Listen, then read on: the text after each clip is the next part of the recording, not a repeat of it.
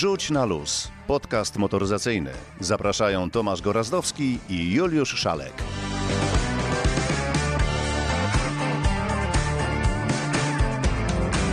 Pięćdziesiąty piąty odcinek podcastu Wrzuć na luz. Dzień dobry, dobry wieczór, bo w końcu nie wiadomo kiedy to pójdzie, ale znowu jesteśmy. Czy to jest rano, czy wieczorem i od razu, żeby nie przynudzać i nie zanudzać. O czym dzisiaj powiedz proszę. Postaramy się spojrzeć na motoryzację trochę z większej perspektywy, z dalszej perspektywy, nie tylko takiej naszej, tutaj podwórkowej, polskiej, ale trochę uniesiemy się i będziemy lewitować, żeby spojrzeć na tę motoryzację globalnie, e, tak żebyśmy mieli wyobrażenie jakie zmiany zachodzą, no bo oczywiście wszyscy mówimy o elektromobilności i z tym się zgadzamy, bądź nie, ale w gdzieś tutaj trochę bardziej zakamuflowanej formie mm, zachodzą zupełnie inne zmiany i dlatego Zajrzymy do y, magazynu Financial Times, w którym jedna z istotnych osobistości świata motoryzacji powiedziała, jakie są plany jednego z wielkich graczy motoryzacyjnych na rynku.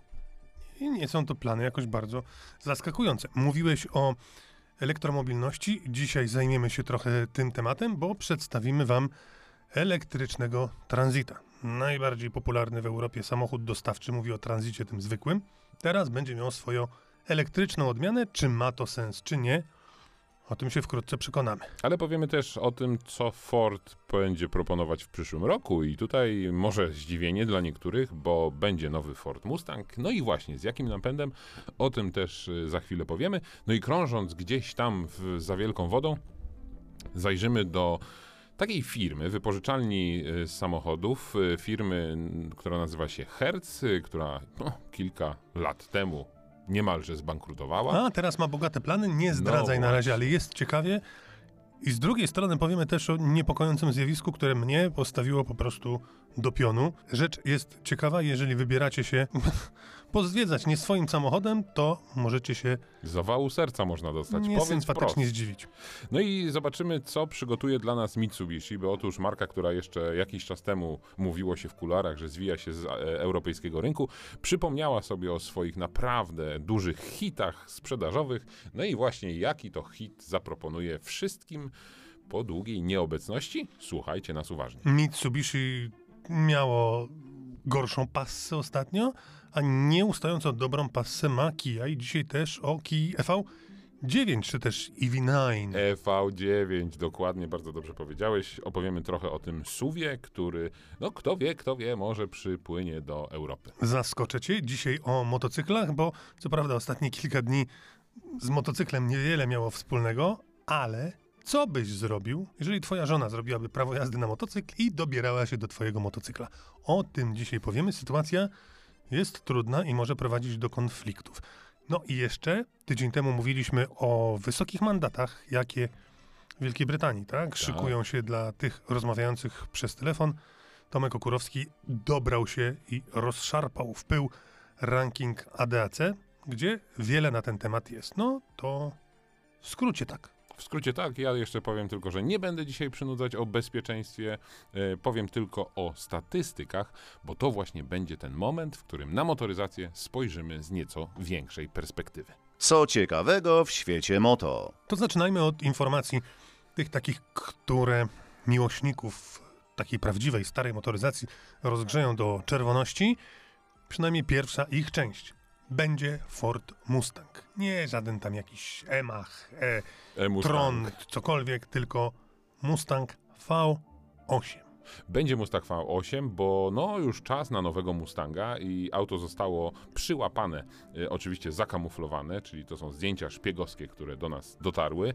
E, samochód, no wizualnie niewiele możemy powiedzieć, ale pewne jest, bo to potwierdził sam Ford e, ustami szefa technicznego. Myślałem, że, że Henry Ford. Henry Ford tego nie potwierdził że będzie odmiana z silnikiem V8. Oczywiście będzie to y, samochód, który też będzie trochę stworzony w duchu elektromobilności, bo na przykład będzie wersja czteronapędowa, czyli z przodu będzie silnik elektryczny, wszystko na to wskazuje, ale będzie dla tych wszystkich petrolheadów wersja V8 i tu drobna uwaga, silnik tak został zmodyfikowany y, i tak przystosowany do nowych y, norm emisji spalin, że no właśnie, pytanie, czy troszkę został wykastrowany, bo oczywiście o mocy to jest za wcześnie, żeby o tym mówić, ale no coś musiano z nim zrobić, żeby po prostu te emisje y, Ford spełniał i y, no, na mojego nosa to ten silnik został po prostu obudowany dodatkowymi filtrami, został trochę pewnie przytłumiony, no ale bulgot silnika V8 w Fordzie Mustangu będzie, no czego nie można powiedzieć o innych produktach tej marki, bo tam już, tak jak powiedziałeś, tranzyt elektryczny. Właśnie, przejdziemy teraz do tranzyta elektrycznego, ale mogę powiedzieć, że tematyką elektromobilności i pomysłem na elektromobilność w Fordzie zajmiemy się jeszcze i to wkrótce, niebawem, bo oni mają takie swoje specyficzne podejście do tematu. No i zobaczymy, kto będzie miał rację. Ale Ale poczekaj, poczekaj, bo co No, to jest czekam, specyficzne czekam. podejście? a usłyszysz No. za jakiś czas. Usłyszysz, nie Słuchaj. zdradzajmy, nie zdradzajmy tajemnic. Daleko nie szukać, dzisiaj wpadłem na raport, który mówi, że przyszłość samochodów dostawczych, takich miejskich, to jest właśnie przyszłość elektryczna, bo transport ostatniej mili Ostatni to... mili, wiem, ja też to No dostałem. właśnie. Ale widzisz, tutaj chodzi o to, żeby jeździć nie tylko ostatnią milę w trybie elektrycznym, Ale wiele mil. A tylko właśnie, czy wystarczy tych mil do przejeżdżenia. Marcin Zasada, strefowy kierownik sprzedaży e, samochodów dostawczych Ford Polska. Przede wszystkim e, wprowadziliśmy do oferty samochód e, z baterią, która będzie spełniała oczekiwania naszych klientów, ponieważ według cyklu średniego WLTP samochód ten może przejechać nawet do 317 km na pełnej baterii. Natomiast e, w kwestii, zdajemy sobie sprawę z tego oczywiście, że nie każdy klient e, będzie zainteresowany, ponieważ średnio dzienne przebiegi jego są zdecydowanie większe i mamy świadomość tego, że na dzień dzisiejszy jest to stricte jakaś określona, ograniczona liczba odbiorców. Natomiast są też rozwiązania wprowadzone do tego samochodu, takie jak e, system kontroli przyspieszania, który, dzięki któremu samochód, który jeździ na przykład na pusto, nie jest dostępny z pełną mocą i z pełnym momentem obrotowym, dzięki czemu jego zasięg zostaje wydłużony i mamy więcej do dyspozycji tego zasięgu na dalsze kilometry. Więc e, produkt, który skroiliśmy pod naszych klientów, przede wszystkim ma odpowiednią moc silnika, bo mamy do dyspozycji wariant 184 lub 269 konie mechaniczne.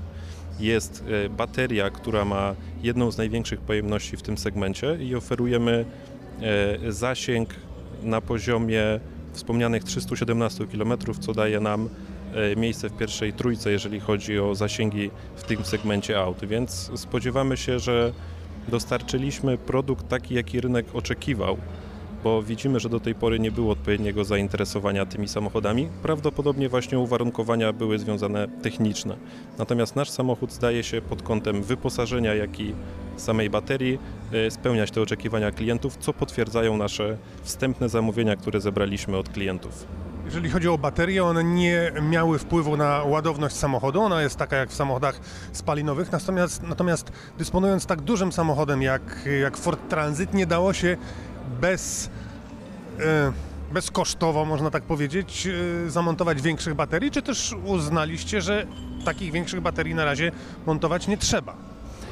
E, Producent uznał, że bateria w tej wielkości jest swego rodzaju kompromisem, ponieważ zapewnia ona imponujący zasięg, ale jednocześnie też gwarantuje przyzwoitą ładowność samochodu. Co to znaczy przyzwoitą? Otóż e, ten samochód w stosunku do identycznego auta z silnikiem spalinowym ma ładowność mniejszą o około 350 kg.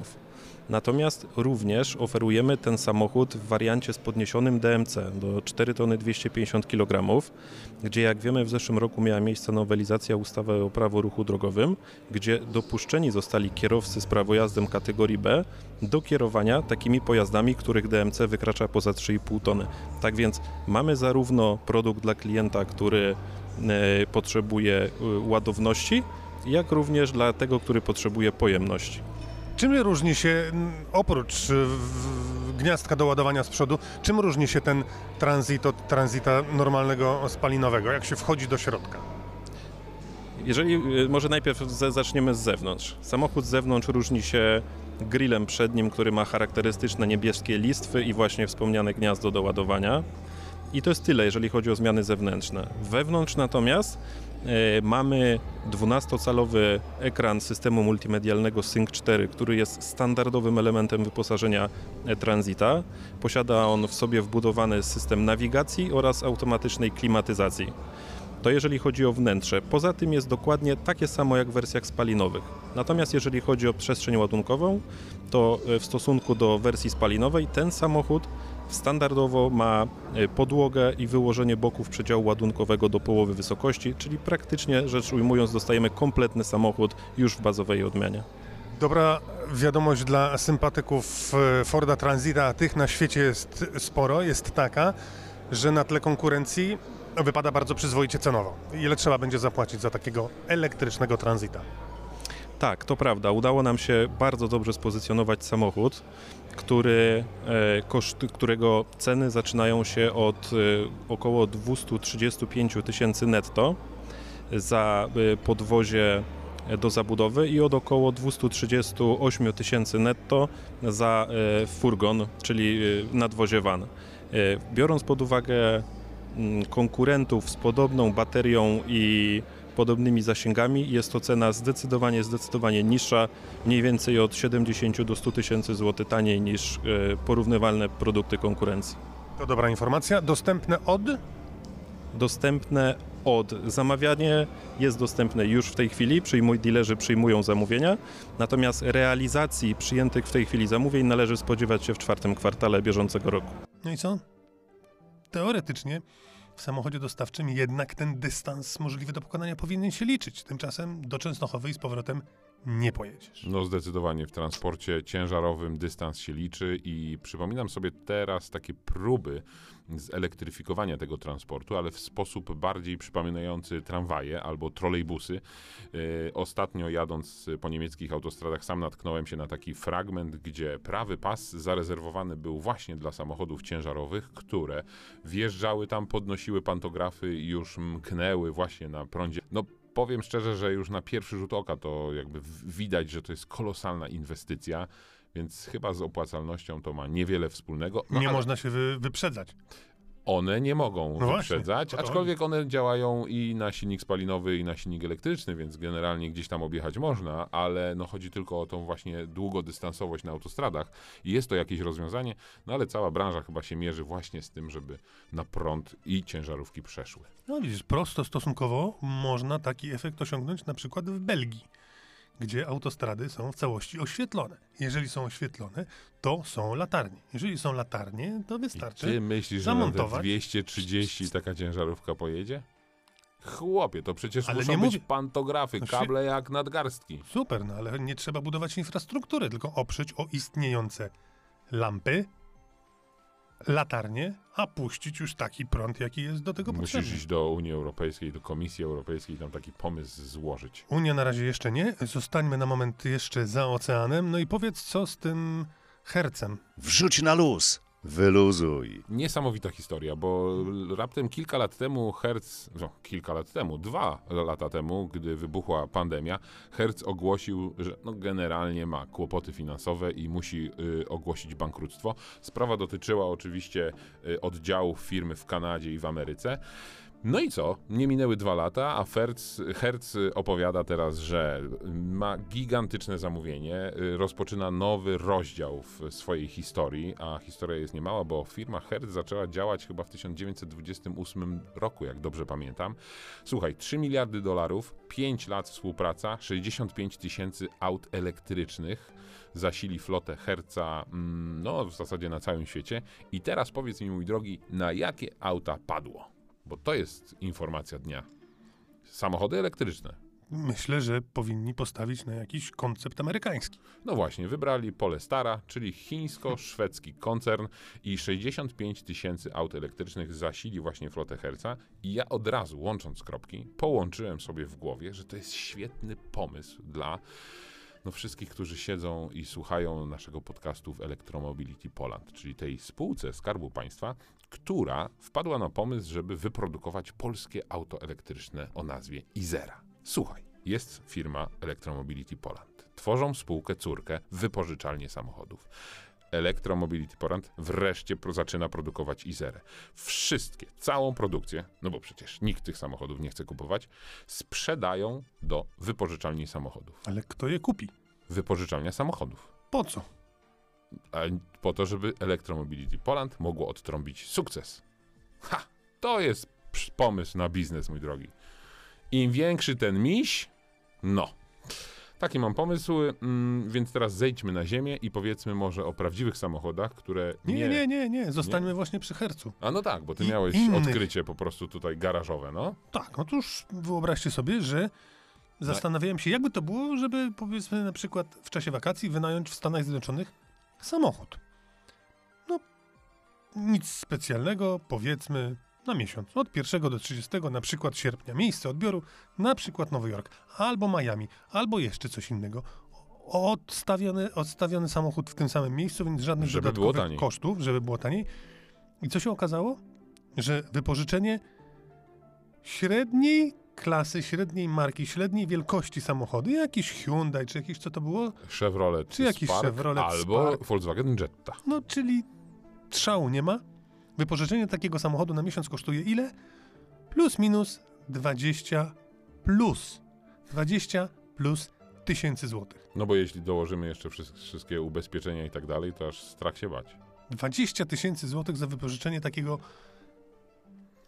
Byle czego? takiego byle czego. No nie, tu musimy być precyzyjni, bo sprawdziliśmy to, jak Tomek mi o tym powiedział, chociaż już mu zazdroszczę miesięcznych wakacji.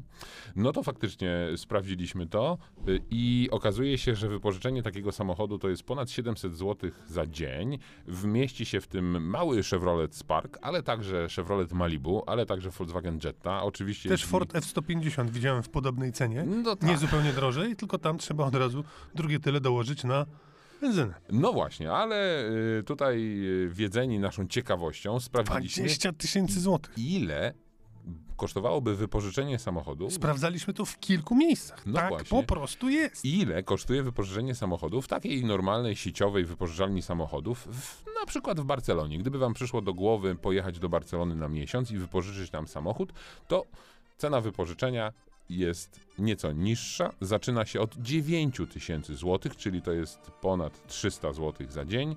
No i tutaj możemy liczyć w tej cenie jedynie na Fiata 500. To już Forda F-150 nie uświadczysz w cenniku.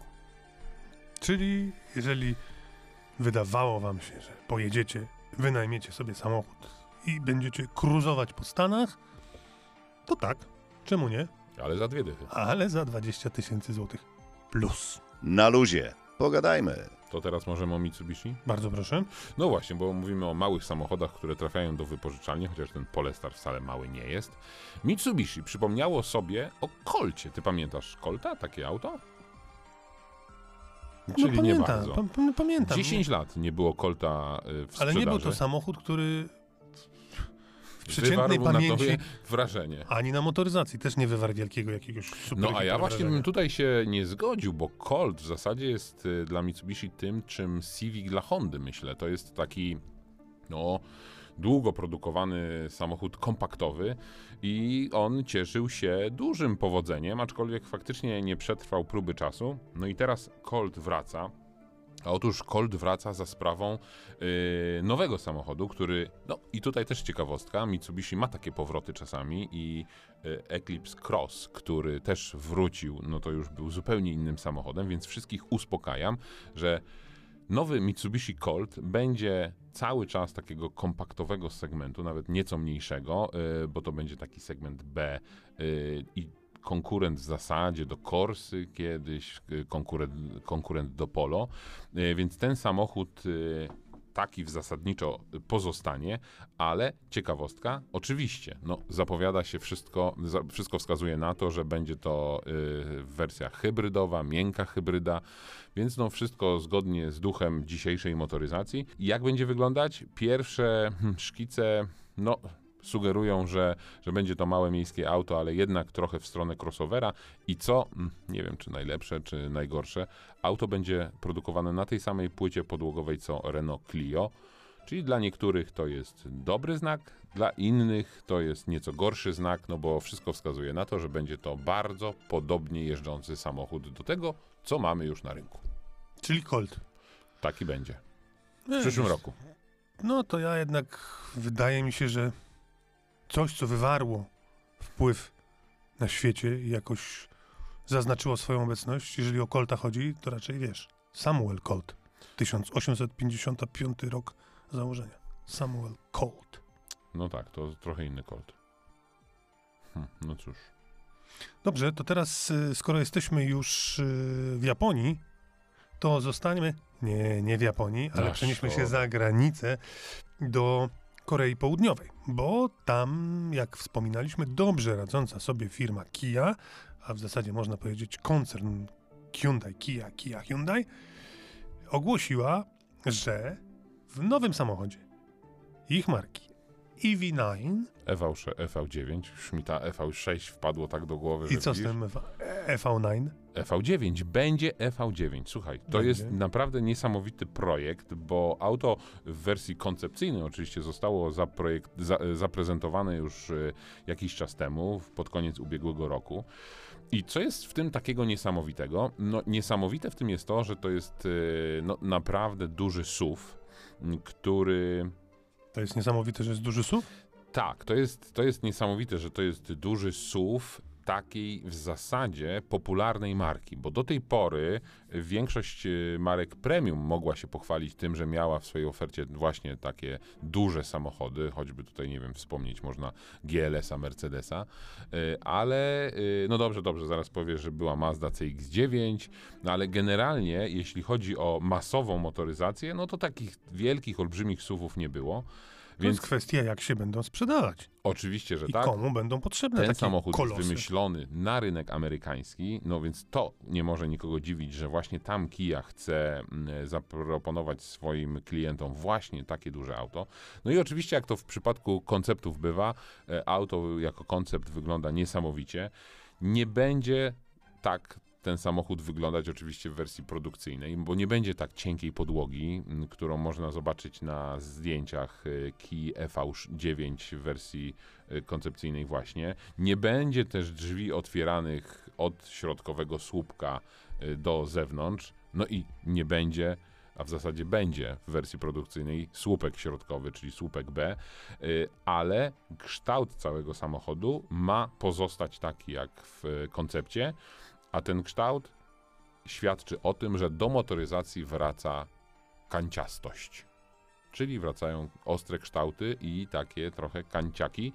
Nie chcę tu powiedzieć, że y, świetnie by się odnalazł tutaj y, duży Fiat, czyli kanciak, ale te kanciaste kształty wracają i patrząc na niektóre projekty, choćby na przykład BMW XM, nie wiem czy pamiętasz takie zdjęcie, y, taki samochód, mówiliśmy o nim jakiś czas temu, tam też widać te ostre przetłoczenia, już nie ma tych krągłości, nie ma tych zaobleń, więc no, nadchodzi taka trochę inna era w motoryzacji. Nie mówię już tu o napędach, no bo oczywiście tutaj będzie i wersja elektryczna, i wersja hybrydowa, ale kanciastość widoczna na każdym kroku. Inna era rzeczywiście przychodzi. Jak Tak? pamiętacie, tydzień temu mówiliśmy o tym, że w Anglii można sobie tak załatwić, że za używanie telefonu komórkowego podczas jazdy można, można zapłacić mandat e, w równowartość 14 tysięcy złotych, o ile dobrze pamiętam. Dobrze pamiętasz. Tomek Okurowski postanowił zagłębić się trochę w tę sprawę i ma dalsze szczegóły prosto z raportu ADAC. Okurowski o technologii. 500 zł w Polsce, w Wielkiej Brytanii 235 euro, w Estonii 400 euro, w Hiszpanii od 200 euro, mm, a w Bułgarii, o ile dobrze pamiętam, jakieś 25 euro. Co to za stawki? Otóż to są stawki mandatów za niewłaściwe używanie telefonu komórkowego w trakcie jazdy. No, oczywiście mm, łatwo zgadnąć, jak służby prawa traktują niewłaściwe e, używanie telefonu w trakcie jazdy. Pewnie wielu z Was wskaże taki charakterystyczny gest trzymania telefonu przy uchu, jednocześnie prowadzenie samochodu. No i Wydawać by się mogło, że właściwie jeżeli telefon bezpiecznie trzymamy w uchwycie przymocowanym porządnie do szyby, czy ewentualnie gdzieś do deski rozdzielczej i korzystamy na przykład w trybie głośno mówiącym, to właściwie nic nam nie grozi. Nawet nic nam nie grozi w sytuacji, kiedy z tego telefonu w ogóle nie korzystamy. No i okazuje się, że Uwaga, jesteśmy wszyscy w błędzie. Otóż z najnowszego raportu ADAC wynika, że policjanci w różnych krajach e, potrafią dość szczególny sposób interpretować przepisy. Tu w szczególności wyróżniają się nasi zachodni sąsiedzi, a ściślej e, Niemcy. Tak już, żeby dokładnie sprecyzować, co może nas czekać, na przykład kiedy wybierzemy się samochodem na niemiecką autostradę, czy na jakąkolwiek niemiecką drogę i napotkamy funkcjonariusza policji, który zacznie zwracać uwagę na to, jak korzystamy, uwaga, nie tylko z telefonu, ale także z pokładowej elektroniki. I cóż się okazuje, nawet jeżeli korzystamy w bezpieczny sposób z telefonu w samochodzie, czyli przymocowaliśmy go w, w uchwycie i włączyliśmy sobie na przykład jakże modne obecnie tak zwane zdalne spotkanie na Teams, gdzie mamy jeszcze włączony podgląd naszych rozmówców, czyli innymi słowy, uwaga, mamy takie wideo spotkanie. Takie postępowanie kierowcy może skończyć się po pierwsze zatrzymaniem gdzieś na poboczu, po drugie wysokim mandatem. W Niemczech w zależności od tego, jaki był humor policjanta, albo ewentualnie czy sprawa kończyła się w sądzie, czy nie, to trzeba się liczyć, uwaga, z karą od 100 euro w górę. A tym nie koniec. Znany jest przypadek, który skończył, albo inaczej, znalazł swój finał w sądzie,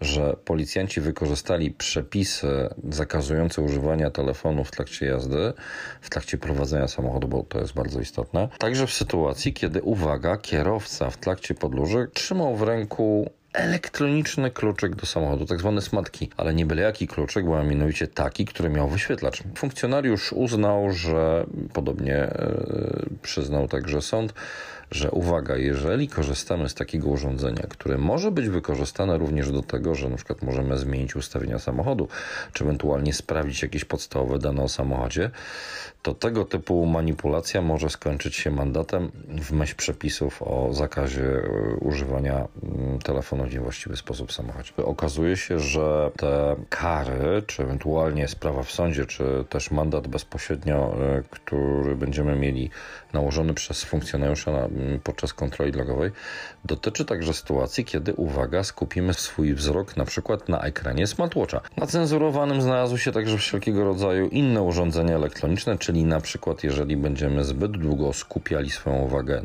no, chociażby na nawigacji, to to również podpada pod e, przepisy. Generalnie każde zachowanie kierowcy, które oznacza, że na dłużej odwraca e, wzrok od drogi i skupia się na elektronice, jest traktowane jako podstawa do nałożenia mandatu.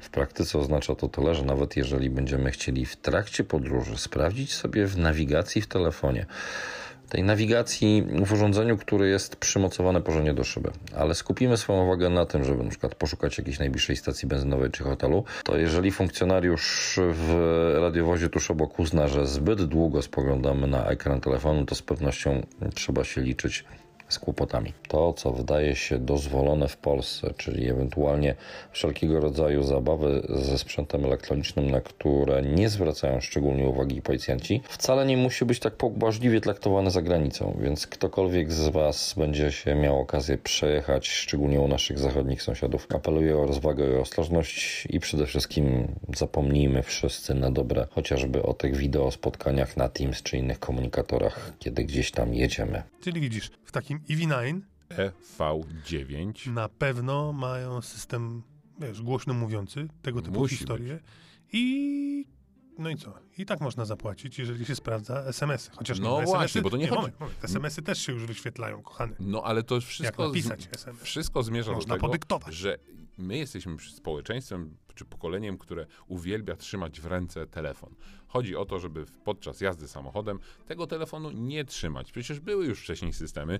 Przypomnę, że sam, nie wiem, iPhone czy tam Apple y, mówił, że jak samochód, jak telefon wykryje, że jedzie samochodem, to przejdzie w tryb y, niedostępności dla tych, którzy chcą się z nami połączyć. I co? I guzik można to jednym przyciskiem czy suwakiem y, wyłączyć. Więc chodzi o to po prostu, żeby tego telefonu nie trzymać, żeby on nas nie rozpraszał. A powiem Ci szczerze, że technologia, która czyta nam SMS-y albo wyświetla SMS-y na tych wszystkich ekranach, to jest ta, tak samo No, y, w to samo miejsce bym ją wsadził, co nie wiem, dyktowanie y, przez Siri na przykład SMS-u podczas chodzi? jazdy. Jakim? No przecież to również odrywa twój wzrok od tego, co się dzieje na drodze. Jak czyta ci telefon, że dostałeś SMS i odczytuje ci na głos, to co ci odrywa? No odrywa, bo z- zaczynasz się koncentrować na tym, co do, kto, Mhm. ktoś do ciebie mówi. Nie wiem, czy znasz badania. Słyszycie, słyszycie? Nie wiem, czy znasz badania, które problem z mówią, kierowania i Są słuchania. badania, które potwierdzają, że rozmowa, nawet nie przez telefon, tylko po prostu zwykła rozmowa z pasażerem obok, tak samo Mandat, dekoncentruje, mandat. Jak rozmowa mandat. przez telefon. Tak, mandaty dawać za wszystko. No. To bierzemy teraz dużą perspektywę? Trochę nie... niespójności widzę. E, dużą perspektywę na motoryzację. Dużą. Jedź. No to jedziemy. Wpadłem na bardzo interesujące dane, które pokazują, ile samochodów sprzedaje się w poszczególnych krajach, oczywiście licząc to globalnie. No i nie jest tajemnicą, że ubiegły rok my zamknęliśmy. Wynikiem, pamiętasz, ile sprzedaliśmy samochodów? Nie pamiętam. 520 tysięcy yy, za cały rok, samochodów oczywiście nowych, osobowych. Yy, No więc, yy, jak myślisz, na jakim miejscu nas to plasuje globalnie w całym świecie motoryzacji? Czy to jest dużo, W czy to jest motoryzacji mało? nie mam pojęcia. No to jest, słuchaj, to ja ci powiem, jesteśmy, Europie myślę, jesteśmy na nieźle. 21 miejscu globalnie. prawie w G20. świecie. Tak, ale prawie, bo wyprzedziła nas y, y, na przykład y, Tajlandia, Turcja, Ale jeżeli E, wyeliminujesz Rosję, która Saudi na Arabia, tak, ale, za nami, nami, to ale za w nami 20. jest Malezja. Oczywiście no, niektóre kraje są większe, niektóre mniejsze, ale jaki kraj jest liderem, jeśli chodzi o wielkość sprzedaży samochodów? Indie albo Chiny. Chiny. A jakbyś miał powiedzieć taką rząd wielkości, no bo nie chcę, żebyś powiedział tutaj co do sztuki. 5 tam? milionów. 5 milionów. No to jesteś daleko, daleko w tyle, bo tam się sprzedało w ubiegłym roku 26 milionów samochodów nowych. Dokładnie 26 275 tysięcy Nie no tak, samochodów. nie popisałem się. No. Za szybko mnie zapytałeś. Jakbym się zastanowił, to Drugie miejsce to oczywiście Stany Zjednoczone i zobacz jaki skok. 15 milionów. Tylko w porównaniu z Chinami. a Indie? Indie? Czwarte miejsce. 3 miliony. Przed Indiami jest Japonia. 4 miliony 300 tysięcy. Prawie 400 tysięcy. Duże y, z europejskich y, tutaj krajów, y, dużą sprzedaż notuje, notują Niemcy i to są niespełna 3 miliony, 2 miliony 881 tysięcy i tutaj są spadki mm, sprzedaży. Później jest Francja z wynikiem nieco przekraczającym ponad 2 miliony i już nie będę czytał ile tych samochodów, ale tak, później jest Wielka Brytania, Brazylia, Korea, Kanada, Rosja milion sześćset, Włochy tak samo milion sześćset, no i później już y, jeszcze miliony, czyli Meksyk, Hiszpania, Australia, Iran, Indonezja i to są już wyniki poniżej miliona y, sprzedaży samochodów. No i tak dochodzimy właśnie do Polski. E, No, ciekawe są też oczywiście wyniki z y, dołu listy, czyli no, jak byś miał obstawiać, gdzie się sprzedał? W jakim kraju sprzedało się najmniej samochodów? To Myślę, jest kraj na nie- 110 miejscu. Niewiele myślę, że na Vanuatu. San Marino. Nie wiem, czy Vanuatu jest ujęte tutaj, chyba nie, ale San Marino sprzedano tylko 890 samochodów nowych. Zobacz, widzisz? Ale w przeliczeniu na mieszkańca i tak nie byłoby dobrze. Widzicie, Myślałem, to szczerze jest mówiąc, taka szersza perspektywa, żeby myślałem nie szczerze myśleć. mówiąc, że będziesz mówił o innej, szerszej No perspektywie. I będę, do tego, za chwilę. do tego y, zmierzałem, żeby zastanowić się, co tam Panie w polityce. u Volkswagena słychać. No właśnie, Bo tutaj nowe też nabieramy szerszej perspektywy. Niesamowita historia. Pojawiła się taka informacja, mm, w zasadzie ona może by i przeszła bez echa, ale nasze bystre oko zauważyło tę informację. Mm, W Financial Times przeprowadził rozmowę z Arno Antilicem, jeśli dobrze wymawiam nazwisko e, szefa finansowego Volkswagena. I otóż e, pan Arno powiedział, że w zasadzie dla Volkswagena liczyć się w najbliższych latach ma jakość i tutaj w zasadzie nie byłoby nic dziwnego, gdyby nie dodał, że liczyć się będzie także marża. A to bezpośrednio koresponduje z tym, co, y, o czym opowiadaliśmy w zeszłym tygodniu w naszym podcaście, gdzie zastanawialiśmy się, mm, a w zasadzie podaliśmy po prostu fakty, że firmy motoryzacyjne, mimo tego, że sprzedały mniej samochodów, więcej zarobiły. No czyli śmialiśmy się, nawet śmialiśmy się, że Jeżeli już ma być tak, jak ma być, to śmialiśmy się. no właśnie, więc śmialiśmy się, że przecież zawsze o to chodzi, żeby sprzedać mniej za więcej. No i Volkswagen jakby przez ten tydzień usłyszał nasz głos i wychodzi z założenia, że będzie teraz sprzedawał mniej, już nie będzie się ścigać na y, markę popularną i markę masową i uwaga, nie będzie się ścigać z tymi największymi producentami, czyli Toyotą i General Motors. Y, odpuszcza ten wyścig, ale chce być marką, która wszystkie, grupą produkującą y, marki, wszystkie marki premium. Co implikuje, że Skoda już nie będzie samochodem, Fabia już nie będzie Nie, Fabią, nie tylko będzie. będzie super Fabią. nie będzie Fabią. Do tego Volkswageny wszystkie będą y, super premium.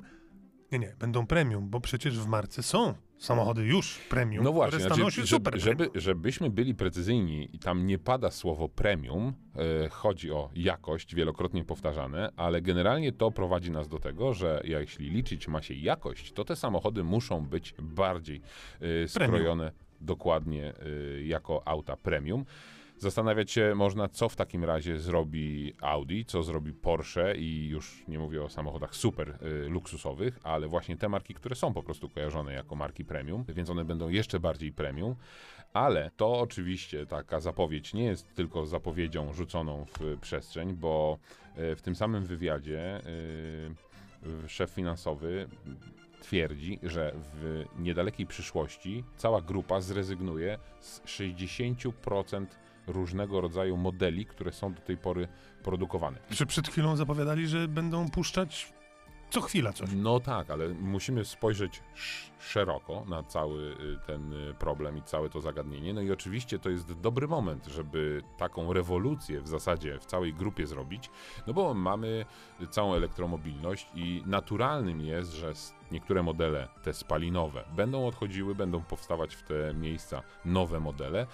No i ktoś zaraz powie, no dobrze, dobrze, ale te ID3 czy ID4 wcale takie jakościowe czy premium nie są.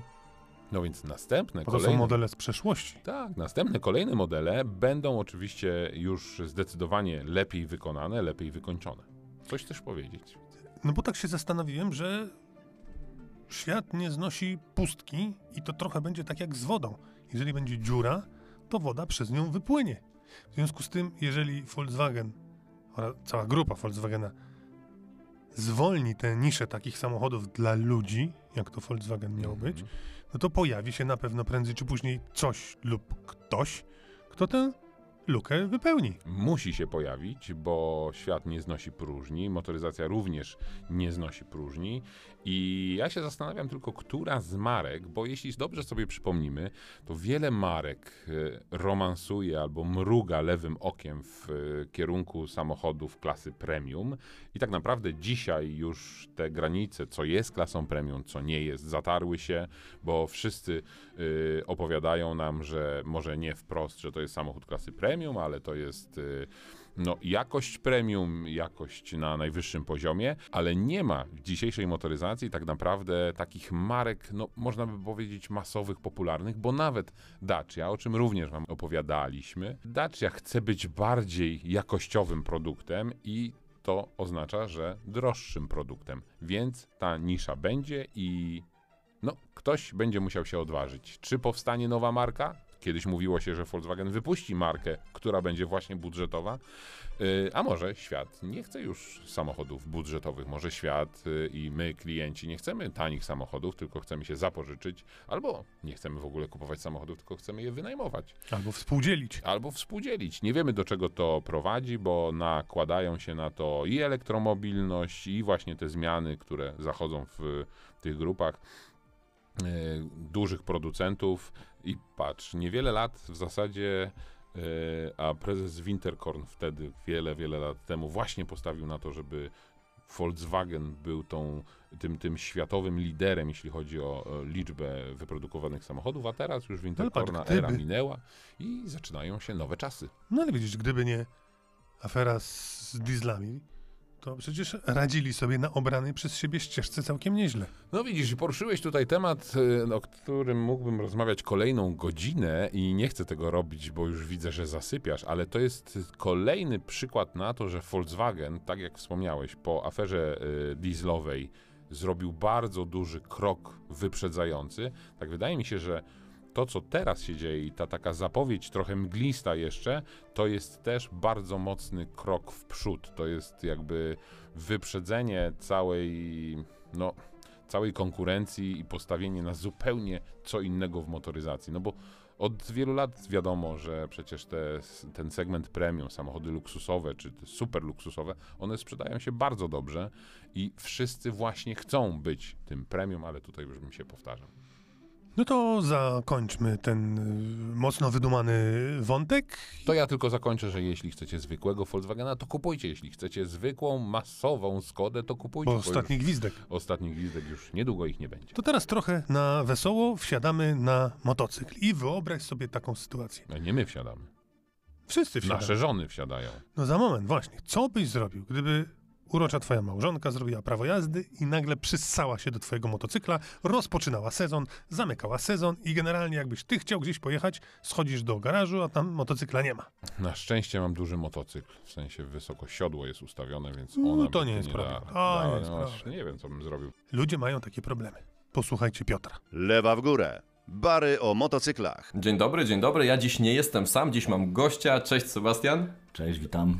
Sebastian e, jest moim gościem, z którym porozmawiam dziś o pasji motocyklowej w rodzinie. Ja doskonale zdaję sobie sprawę, że większość z Was to kierowcy przede wszystkim samochodów. Wśród osób słuchających naszego podcastu są również i motocykliści, ale jednak większość z Was doskonale wiemy, że jeździ przede wszystkim samochodami.